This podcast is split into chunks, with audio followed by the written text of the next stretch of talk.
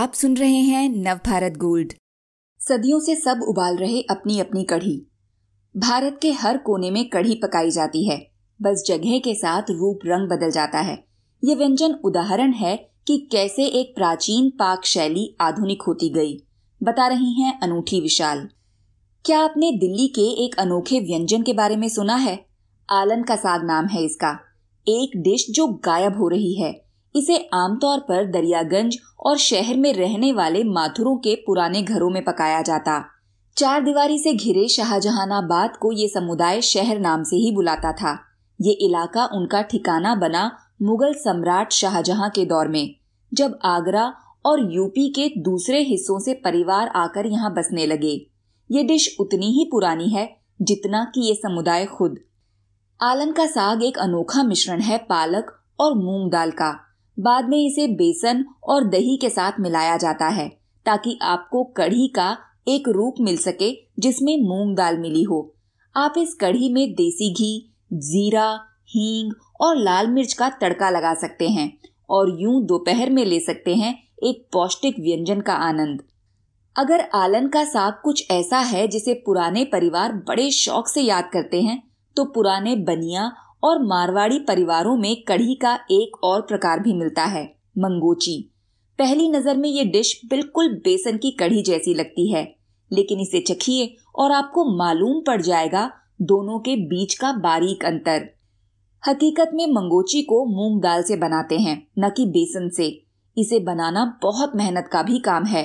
सबसे पहले आपको मूंग दाल को भिगोना है, फिर उसे पीस कर खट्टे दही के साथ मिलाकर एक गाढ़ा मिश्रण तैयार करना है। यहाँ तक कि इस कढ़ी में डाली जाने वाली पकौड़ियाँ भी मूंग की दाल से बनती हैं। बेसन की तुलना में मूंग की पकौड़ी बनाना ज़्यादा मेहनत भरा काम है। जैसा कि हम जानते हैं, दाल आधारित कढ़ी आसानी से पकने वाली बेसन कढ़ी की पूर्वज हो सकती है।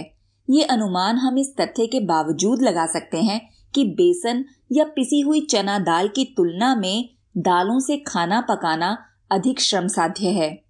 ये देखना आसान है कि अलग अलग दालों को भिगोने और पीसने के बाद शुरू में क्या बनाया गया, और ये जल्द ही आज की बेसन की कढ़ी बन गई। तमिल की मोर खोजाम्बू एक और दाल आधारित कढ़ी है। मूल रूप से इसमें छाछ या दही में दाल का पेस्ट मिलाया जाता है। इसके दक्षिण भारतीय संस्करण में अरहर की दाल को भिगोकर उसका पेस्ट बनाते हैं। तली हुई सब्ज़ियाँ डालते हैं, मसलन भिंडी, दही और पानी से पतला करते हैं और आखिर में छोंक लगाते हैं, राई और करी पत्ते का। कई बार अधिक स्थानीय स्वाद लाने के लिए नारियल का भी इस्तेमाल किया जा सकता है। लेकिन सवाल है कि भारत की क्षेत्रीय रसोइयों में कढ़ी घुसी कैसे? इसका एक सुराग हमें उस प्राचीन व्यंजन में मिलता है, जिसमें पकौड़ियों को खट्टे या फर्मेंटेड पानी में भिगोकर रखा जाता। ये व्यंजन आयुर्वेदिक रूप से गर्म मौसम में खाने के लिए निर्धारित किया गया था। बाद में खट्टे पानी की जगह पतली छाछ का इस्तेमाल किया जाने लगा। चालुक्य राजा सोमेश्वर ने बारहवीं शताब्दी की पांडुलिपि मानसोलासा में इसका ज़िक्र किया है। ये शुरुआती लेखनों में से एक है, जो बताता है कि मध्य और दक्षिण भारत की रसोइयों में क्या पकाया जाता था। छाछ या दही में वड़ा या पकौड़ी तो आज भी पूरी उपमहाद्वीप में मिल जाएँगे। इस रूप का नाम हो गया है दही वड़ा या दही पकौड़ी।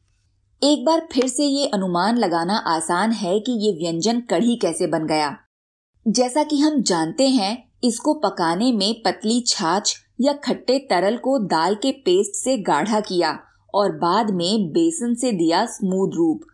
कढ़ी भारत के सबसे लोकप्रिय व्यंजनों में से एक हो सकती है। देश के लगभग हर क्षेत्र में पकाई जाती है ये। बस रूप बदल जाता है। इसके कुछ दिलचस्प प्रकार हैं, जैसे सिंधी कड़ी जिसमें ढेर सारी सब्ज़ियाँ पड़ती हैं, या फिर बुंदेल खंडी कढ़ी, जो पकाई जाती है बैंगन के टुकड़ों के साथ। लेकिन भारत के बाहरी इलाकों में भी इस व्यंजन के अनोखे रूप मौजूद हैं। वहाँ इसे स्थानीय चीज़ों से तैयार किया जाता है। एक उदाहरण है पाकिस्तान की बलोच कढ़ी। इसमें चिकन पड़ता है। और अब तो दुनिया भर के शेफ कढ़ी के साथ प्रयोग कर रहे हैं, ताकि अपना एक प्रकार ला सके। इन प्रयोग करने वालों में शेफ ऋतु डालमिया का मिलान रेस्टोरेंट स्पिका भी है, जहाँ ग्लोबल टेस्ट मिलता है। संक्षेप में, कढ़ी उदाहरण है भारत के सबसे पुराने फ़ूड एक्सपोर्ट का, एक साधारण आदमी की डिश जो बहुत ही रोचक और मौलिक रूप से विकसित होती गई। कढ़ी इस बात का भी उदाहरण है कि कैसे एक प्राचीन पाक शैली आधुनिक हुई। सिर्फ़ यही है, देश और दुनिया की हर ज़रूरी नॉलेज दिलचस्प जानकारियाँ और सार्थक मनोरंजन। सुने या पढ़ें और रहें दूसरों से दो कदम आगे हर रोज। गोल्ड के पॉडकास्ट का खजाना मिलेगा नव भारत गोल्ड डॉट कॉम पर।